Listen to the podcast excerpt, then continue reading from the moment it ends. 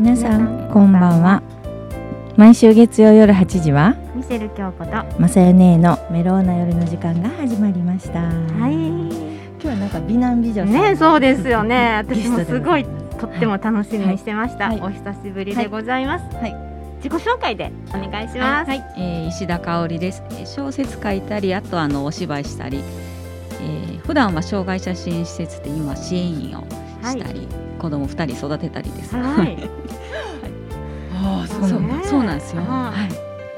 あえー、と田江島誠二と言います、えー NPO ラララというと東京でもともとは伊勢尾形さんの、えー演出をされてた森田雄三さんの本拠地森田オフィスだったんですけれども今では NPO 活動ということで、まあ、えー地域の家として、えー子どもから老人までが集まる、えーごちゃごちゃとした、えー支援施設となってます。それの神戸支部をちょっと立ち上げにということで神戸に今戻ってきたようなところで自宅は神戸です。僕も子供が2人おりましてーえー今年で50を迎えましたということいです。ないですよね年齢言わん45です。言わんでよね。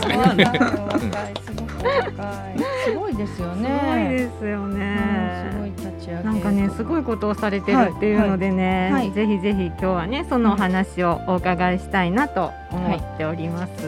はいねえどこから行きましょう？じゃあ今の活動から。今の活動ですね、ちょうど、えっとまあ、一番今日来させていただいたのは、はい。えー初めて東京の方で、えーずっとお放課後等デイサービスという認可施設の中でのうん。こじんまりとした、あー障害を持った子たちとか不登校の子たちを集めての、まあ、歌とか踊りとかしか興味がないような子どもたちに向けて、まあ、それだったら月に1回発表会っていう風な場を設けてやっていきましょうと。どうせもともとが、あまあ、芸能事務所みたいなこともやってたので。うん。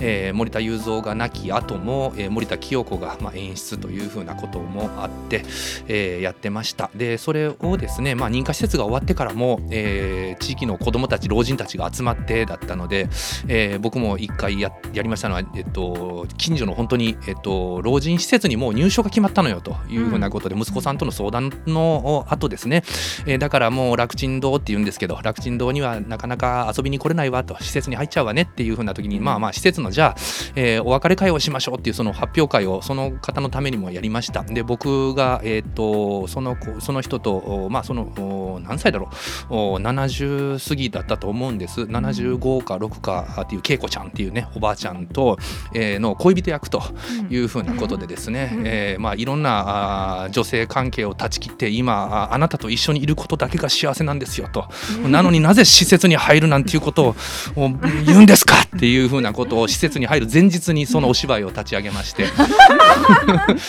そしたら「あなたのため!」って言いましたけどね そのおばあちゃんが。で最後に演歌を歌って僕がうちわで踊るというふうなそのようなあの施設に向けてのですね、えー花向けの、えー舞台をお作ったりというふうなこともやりました。でそういったごちゃごちゃの、うん、子供でも老人でもやりたいことやりましょうと一緒に絡んでやりましょうっていうのを新長田ダンスボックスというところでやってもいいですかというふうに聞きましたら、えー5日間ほど空いてる中での日程で都合のいい時やってもいいですよというふうなことをおっしゃられまして、えー9月の25、26、10月23と4日間、4, 4日間が無事終了しまして、残すところ11月13日土曜日2時から8時までの間で、えー誰が来てもらってもすぐに出れますよ。本番に出れますよという発表会を all generations 発表会として開催する、まあ、それのちょっと宣伝も込みでうん。来させてもらいました。一緒にやってくれてるのがもともとの森田雄三の演劇ワークショップチームの中で、えー作家デビューを果たしまして3冊本を出版されてます。石田香織と一緒に今回させてもらってます。はいすごいですね。すごいですね。すごいじゃあもう4日間終わったんですよそうね。ですえどうでした？あのね、4日間なんうんかもともとこのこんにちは共生社会っていうプログラムの一環なんですよ。で、はい。あの新長田にあるダンスボックスっていう場所でやってるんですけど、うんいろんな人が集まれるようにっていうので、あのやってるプログラムなんですけど、はい。で、あのその初めての演劇の枠で、うん。えーやらせてもらって、で全然演劇したことない人とかも当然来て、うん。であのまあうダンスをする、まあ、体で表現するっていうのがあの元ダンスかなと思って来た人とかもいて、うん。でちょちょっとうまく説明してちょっちゃったまあ本当にね逆に言うと、えっと、師匠の森田雄三がやってた時にはもう神業のように素人を集めて3日間で、えーお金が取れるぐらいの舞台を作りましょうっていうのを全国でやってまして。でそれを体験した人はやっぱりそれがあの自分自身の人生とつながってることを発見することなのでやっぱり何か台本をやるとか物語をやるとかっていうのはプロの方たちにやっぱりかなわないわけで訓練をしてそれに近づけていくというやり方。でも、えー、とやっぱり人からすごく何かで怒られることばっかりの時間が長い方っていうのうん。はある意味怒られるプロなんですよね。うん、プロの役者があその怒られることの再現をするというのとはまた別に日常で培ったうんと例えばこうこいつにだけはあ怒り出したら止まらなくなるとかっていうふうなことって僕も現場で見たことありますけどちょっと一つの会社に勤めを関西でもやってましたけども、うん。えっと、説教をね2時間ぐらいする人がいるんですよね。うん。なんでなん？なんでなん？いや俺言ったよな。なんでなん？なんでなん？マンって僕名前つけましたけど。あだ名をつけてみんなで盛り上がったんですけどあれ2時間よく説教できるよなっていう。でもそれはそれ相性があると思うんですよ。うん。必ずそのやられてる子はやられてる子で一緒なんですよ。うん。だからその子はその子でそれのプロなんですよね。その言われ続けることのその目つきとかあ返事の仕方とかはその子独特のものがやっぱりあると思うんでそういうのを掘り起こしていくのがまあその演劇のお形っていう風に捉まえたワークショップをやってて今回はでもダンスボックスってもともとダンスしかやったことがない、えー箱。劇場。おで演劇っていうふうなことで言うと今回参加してくれたのもちっちゃい子も、えー、6 4歳6歳の子もダンスのことはやってきた、ダウン症の子も参加してくれましたけども、うん。だからセリフをちょっとずつ探していこうってなるともう押し黙ってしまうけどもじゃあなんか踊るっていうといきなりもう体がうわっと動き出すので、うんじゃあ踊る時の、うん、歌をみんな思いつく人が歌ってあげようとかっていう風なじゃあそこで即興のセッションですよね。うん、この人の動きがどんな音に合うのかっていうのを思いついた人がメロディーを奏でたりリズムを奏でたりしてあげようっていうのでみんなでわーっと盛り上がってみたりとかっていうのをやったりそうなんでよか？ったそうなんでいいです。はい。うん。で、さっき、ふうん。あの急に振られて、私もラジオに慣れてないんで、そんな風にその会場に来た人もはい。やっぱり初めて演劇の場とか、初めての場なんで、はい。あの何を発していいかわからないっていうのがあるんです。ででもじゃあお初めて来て踊っじゃ踊りやったらできると。で体を動かしてみるっていうのででも取り留めなく動かしてもっていうところで見てる人が助けにさっき大島君が私を助けてくれたみたいに助けに入ると。でそれはもう全然その今度助けて踊ってるのに助けるために踊れない人はあの、まあ、親が説教するみたいなちょっとセリフを発してみたりとかそしたらそれを受けて踊ってた子もまた違う表現になっていく。でまた見てる人がまたそこに入るっていうような感じであの一人が発したものをみんなその輪になってるみんなが受けて広がっていくっていう。でそれがまあ一個そこで作品になればいいしうんちょっと外れたら大島君が演出なんで、まあ、違うっていう風にまた別のこういうアこういう例えばこの人が入ったらどうやろうっていう風にやったりとか。で一旦置いてじゃあ次の人って言ったらその人は何かおしおセリフ？を言い言いたい人やったら何かそのセリフを言い出すと。でそうしたらそれが見てる人は全員すごい緊張感でもってこれはな何のセリフって。この人何言わんとしてるっていうふうにやっぱりドキドキしながら見てると。ほんでそこにじゃあどういう自分やったらどう入ったらいいんやろうって言って考えて入る人もいれば見てられないって感じでいきなり入っていってあの椅子横に置いて喋り出す人もいるし。演劇的な感覚ってあの僕はたまたま近畿大学の演劇科を4年間、そしてその後ジャックルコック演劇学校っていうパリの、えっと国際的な演劇学校2年間って言って学んでから帰ってきましたけどそんなことをしなくてもみんな日常的にその演劇的な感覚って持ってて今回ものすごくびっくりしたのは東京からたまたまもう旅行もしたことないのっていうふうなことが言われてたから連れてきた引きこもりの女の子小学生がいたんですけどでお母さんと一緒に連れてきたのは、まあ、あの旅行がてらあの神戸に行くっていうのもいいんじゃないっていうふうなことで連れてきただけで、えー発表会をやっても一回もそんなん出たりとかな,、うんなかったんですけどその子がやっぱりこのなんか動きを、まあ、まあ見ててで僕もこれどうやったらいいんやろっていうようなその瞬間に横切ったりするんですよね。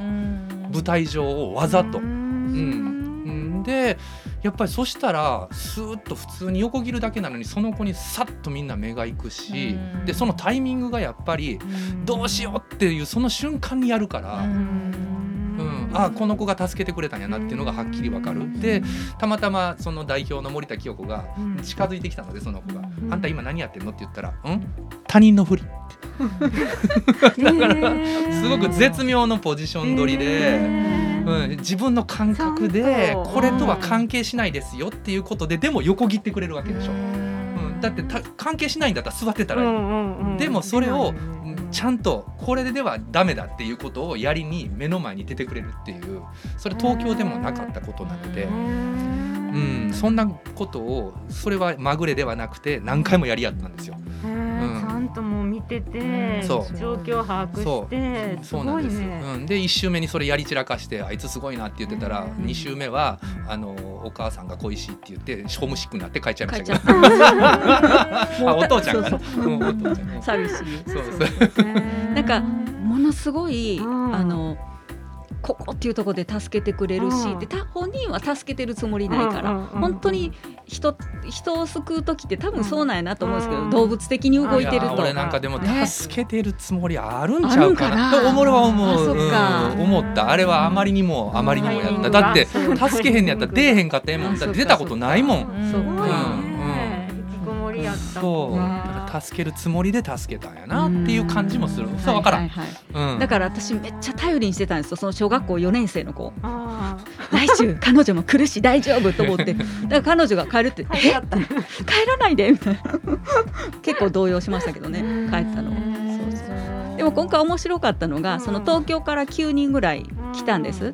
でスタッフが来てほんで輪になって、まあ、あの新しい人たちも一緒にやってると。そしたら誰かがこう助けてくれるっていうので私いつもめっちゃ緊張するんですけど、あ誰かやってくれるわみたいな。誰かが自分つ常にやっぱりこうやって講師石田香織とか書いてあったら、私がやらないかんと思うのが私のちょっとした病気なんですよね、癖。だからそれをそれでいつも自分が苦しくなるけど、あこうやって人が助けてくれる素敵にしてくれるっていうのがすごい私にとったら収穫ででまたそれって仕事にもつながってて、まあ、障害者支援してるんですけど私はやっぱり目の前のこと全部自分でやらないといけないで家もシングルなんでシングルマザーで2人育ててたらやらないか。でそこが自分の弱点でもあるんですよね。でもその助けてもらうっていう体験がでできたことが、やっぱりその先週やってで1週間また働いて怒涛のように、その時にすごい意識的になれる自分が。人の手助けを信じてないっていうか、そういう ねちょっと困ったところが、でもなんかそういう本当にあの軽やかな空間やったのが私はすごい感動して、そう。でそれぞれが多分来てたみんなが意図せずに自分の課題を見るっていうか、きっとなんか発見があったんちゃうかなと思うんですよね。そうそう。なんかその東京の彼女もなんか学んで帰っていかれたからすごい、んかな。ね楽しいですよね。なんかあるんかな。そうででもなんかそれってその、あのものすごい分かりやすい変化じゃなくて、本当にちょっとした気持ちの揺れやったりするんですよね。だから私が劇的に、誰にでも頼れる？なんかね甘えん坊になれるぞって言ったら絶対なれないですよ。ただなんか自分でそのことを意識できるその揺れがをでみんなは私にそんなものをプレゼントしたとは分かってないけどっていうのが多分柔軟におったなおったいるそれぞれのそれは意識的に見つけたのかなんかも自分の中でまだあるのかは別としてきっとあるんやろうなと。か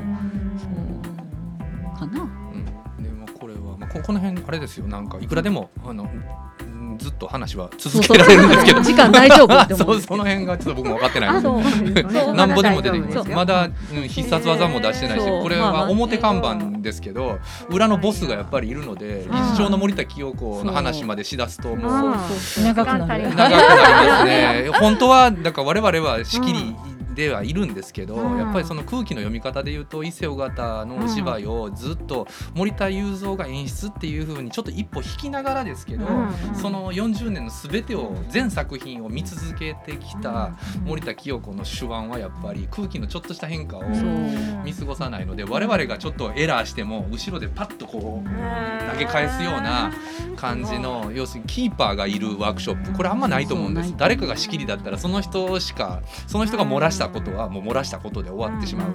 でも、うん、我々後ろにゴールキーパーがいるので。そうそううん。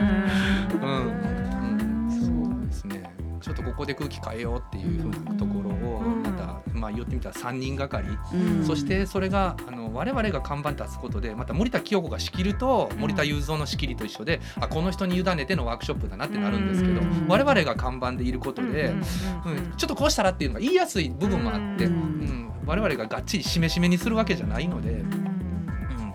みんながみんな本当に小学生がさっと横切ることが、自由にできる、うん、出たり入ったりを舞台上自由にしていい。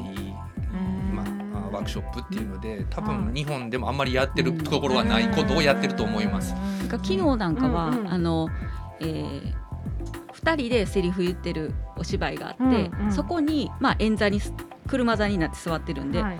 結構遠いとこからセリフを始めた。うん。そのシーンがあるのに始めた人がいたと。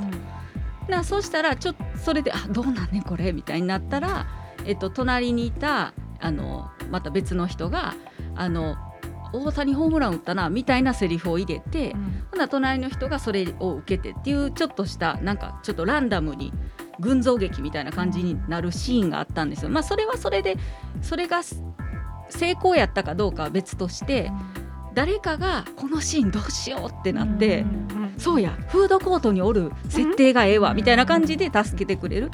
それがあのいいか悪いかは別として。だからそんなんってなかなか多分そのゆなんてしっかりした演出家がいたらそれ許されないことじゃないですか。か。でもなんかそういうことができるみんながやっぱりたえちゃんたえしまくんが、あのやっぱなかなか頼りにならないと。うん、でそこがあるからやっぱりみんながなんとかこれを成立させようって言って田島君のためというか全体のために思いついたことをやってみるっていう。それってなかなか演出誰々ってなってたらまあ当然できないタブーなんでそれは新しくて面白いなと思ったそうですね、まあ、できれば頼りがないを柔軟っていうふうに言い換えてほしかったですけど。失礼。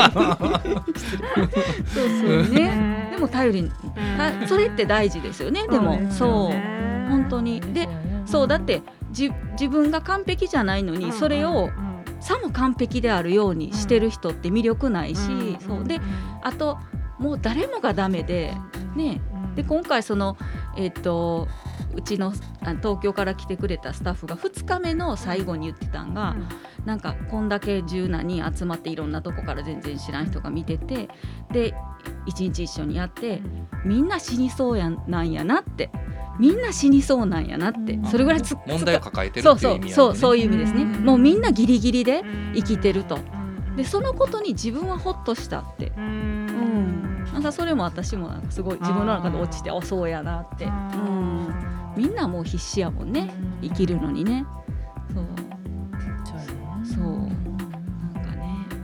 すごい。ね。しみじみしますね。昨日何人ぐらい集まって昨日は1516人。15人ぐらいかな、えー1日平均そんな感じで、でもそれはあのそこに初めて集う人ばっかりではなくて、その東京からあの、はいはい、の馴染みのチームも含めてのっていうふうなことなんですけど。あとなあのその先生図、うん。前あ私が先生4年前にここおはい邪魔した時はい一緒に、はい、あの中西先生で来たんですけど、うんうん先生図の、はいメンバーも参加してくれたり、あとワークショップずっと森田雄三がしてたので、そのワークショップにずっと参加してい。た神戸のな参加者の人たちとかあと仙台からも、はい、あの森田雄三のワークショップにずっと来てた人が来てくれてですごい仕事で嫌なことあって疲れてきてたけど、なんかやっぱりめきめき元気になって、うん、さっそうと長田の町をこうリュック背負って帰ってきまして、ちょっと飛行機の時間あるから先帰るわとか言ってすごい。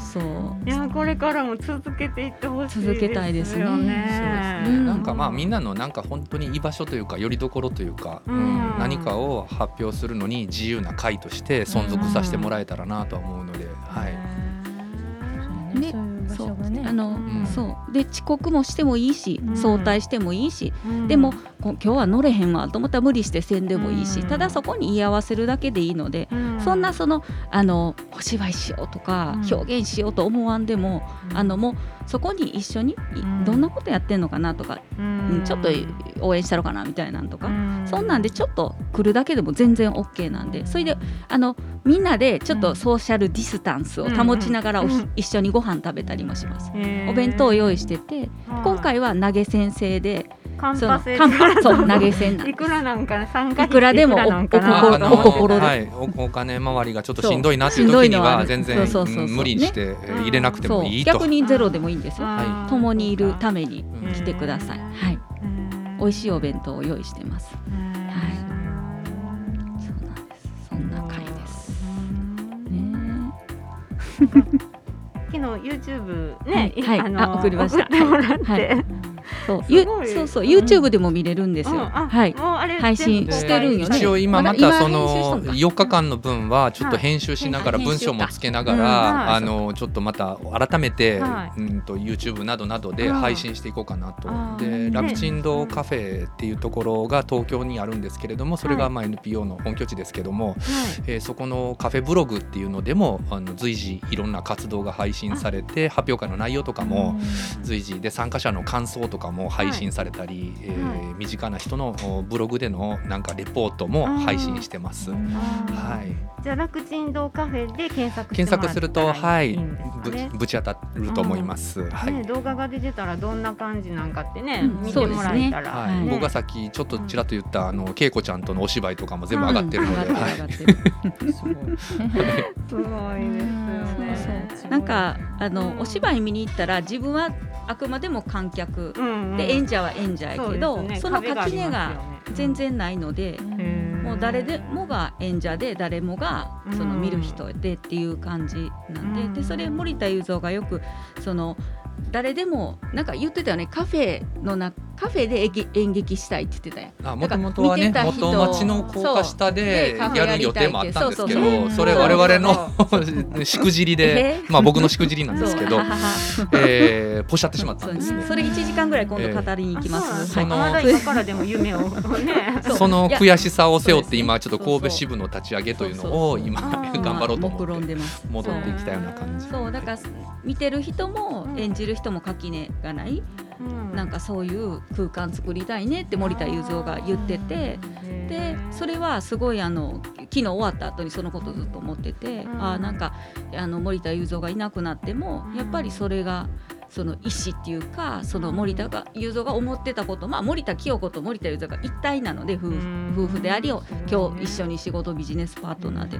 だからやっぱ清子さんがいる限りその雄三さんの意思もあるしうん。で私たちがいる限り雄三さんが生きてるんやなっていうのはね、それとまあ意思を無理に継ぐとかでなく、うん。なんかそういうことでしかお互いにこうき存在できないというか、うんすごく難しいいろんなことに挫折に向かってしまうことを支え合う関係っていうか、うん。なんかそんな場所が必要なんじゃないかなっていう、まあ、うちの子も今ちょっと中学校3年生で不登校になって、で東京で不登校のこの面倒を見てる間に自分の子供も不登校になってるので、まあ、そういうこともあってやっぱりそれは人のことの面倒を見てる場合ではなくて自分のところのっていうのもあって神戸の立ち上げと両方とあったので戻ってきてる形なんですけども、うん、だからそういうのは身近にいろんなところであるんじゃないのかなとパッと解決しえないような問題でそれを寄り添ったから解決できるじゃないけど寄り添うことで一人で抱え込むんじゃないっていうことを共有する、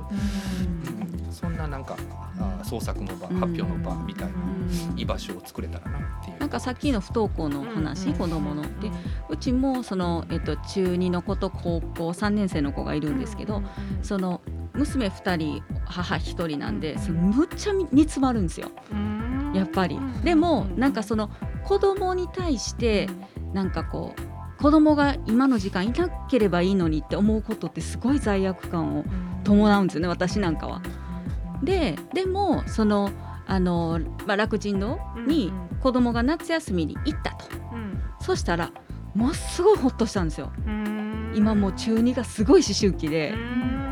そう反抗期っていうかねすごいねあやっぱり私とは違う人間やからそのナイーブで傷つきやすいみたいなふりする時があって私どっちかっていうとあの清子さんとかにタイガースとか吉本って言われるぐらい なんか分かりやすいしその分かりやすいことしか分からない女なんですけどだからそそこの機微を拾ってあげられなくてすごいしんどかったりするけどで楽ちん堂に2週間ぐらい預けた時にすごいストンって楽になって。なんかやっぱり自分でぜ子供ね抱えてる人たちっていると思うんですよ子育てしてる人とかも。でもなんか他人に委ねるじゃないけど。でお子さんはどうでした？行ってねリフレッシュして帰ってきましたよ。そうそうそう。その時僕は東京にいたんです。そう。あのすごい伸び伸びと。で、えっとすごい普段問題児のちっちゃな子供、だすぐ切れるような子供と仲良くなったりとか、でだからあのエリーって言うんですけど、エリーが来てくれたから、ああの子が柔らかくなったよねっていう。お互いみんな。そう傷ついた者同士が。いやでもやっぱり子供には子供にやっぱり事情があって、あのね不登校になったりなんかやっぱりねその目線でね降りるっていうのはたあの大人の人も大変だと思いますけどね。あと親ってやっぱ自分のせいちゃうかって思うじゃないですか。絶対そこがだからあのそうまあいろんなことを抱えた人がぜひ来て。でみんなそうなんやっていうこととで人に委ねてみる、うん2時間でも3時間でもその私たちの演やってるその今回のあ、えーと、オールジェネレーションに例えば子供掘り込んでお母ちゃん行ってもいいしどっか、で私たちが一緒に何かやってってもできるし、まあ、なんか自分の持ってるものをあの下ろしに来てもらうのも全然いいです、ちょっとおしゃべりとかしてもいいし、うん、でも将来的にはやっぱり大島君と神戸でそういう場所をしたい。カフェ。そうカフェカフェカフェ、ね、カフェになるか何になるか神戸なのか明石なのか、ねこの近近畿近畿？近畿？でやりたいと思います。うん。ね何かあったらぜひここにいる人みんななんかおろしに来てください。で割と無責任に対応するんで。ぜひともよろしくお願いします。ね、なんか楽しみですよね。本当楽しみですね。はい。もうそろそろちょっとお時間ですよね。はい。最後に何かそうですね。えー、じゃとりあえずは11月13日土曜日に、うんはい、あの新長田のダンスボックスでお待ちしてます。2時からやってます。2時からです。もう直接行ってはい、はい、ですね。はい。8時までの間何時に来てもらっても大丈夫です。そう、だからもう直前に来て出るそれもありです。そう、何でもよしなんで。はい、ちょっとしんどいなと思ったら来てもらったり、元気づけようと思って来てもらったり、はい、気軽に来てください。待ってます。ぜひともね。ぜひともね。なんか二人も来てやってくださいはい。めっちゃ楽。しい本当やね。本当やね。歌歌い歌歌を挟んでくれる人もいるんですよ結構。そうですか。だから来て来て。あまたぜひね来るなお伺いしたいかと思います ですね。はい。待ってます。もうぜひともまたぜひ遊びに来ていただいてはい。ぜひ。なんかその何か立ち上げる時とかもぜひお願いします。そうですね。またぜひともよろしくお願いいたします。よろしくお願いします。今日はありがとうございました。ありがとうございます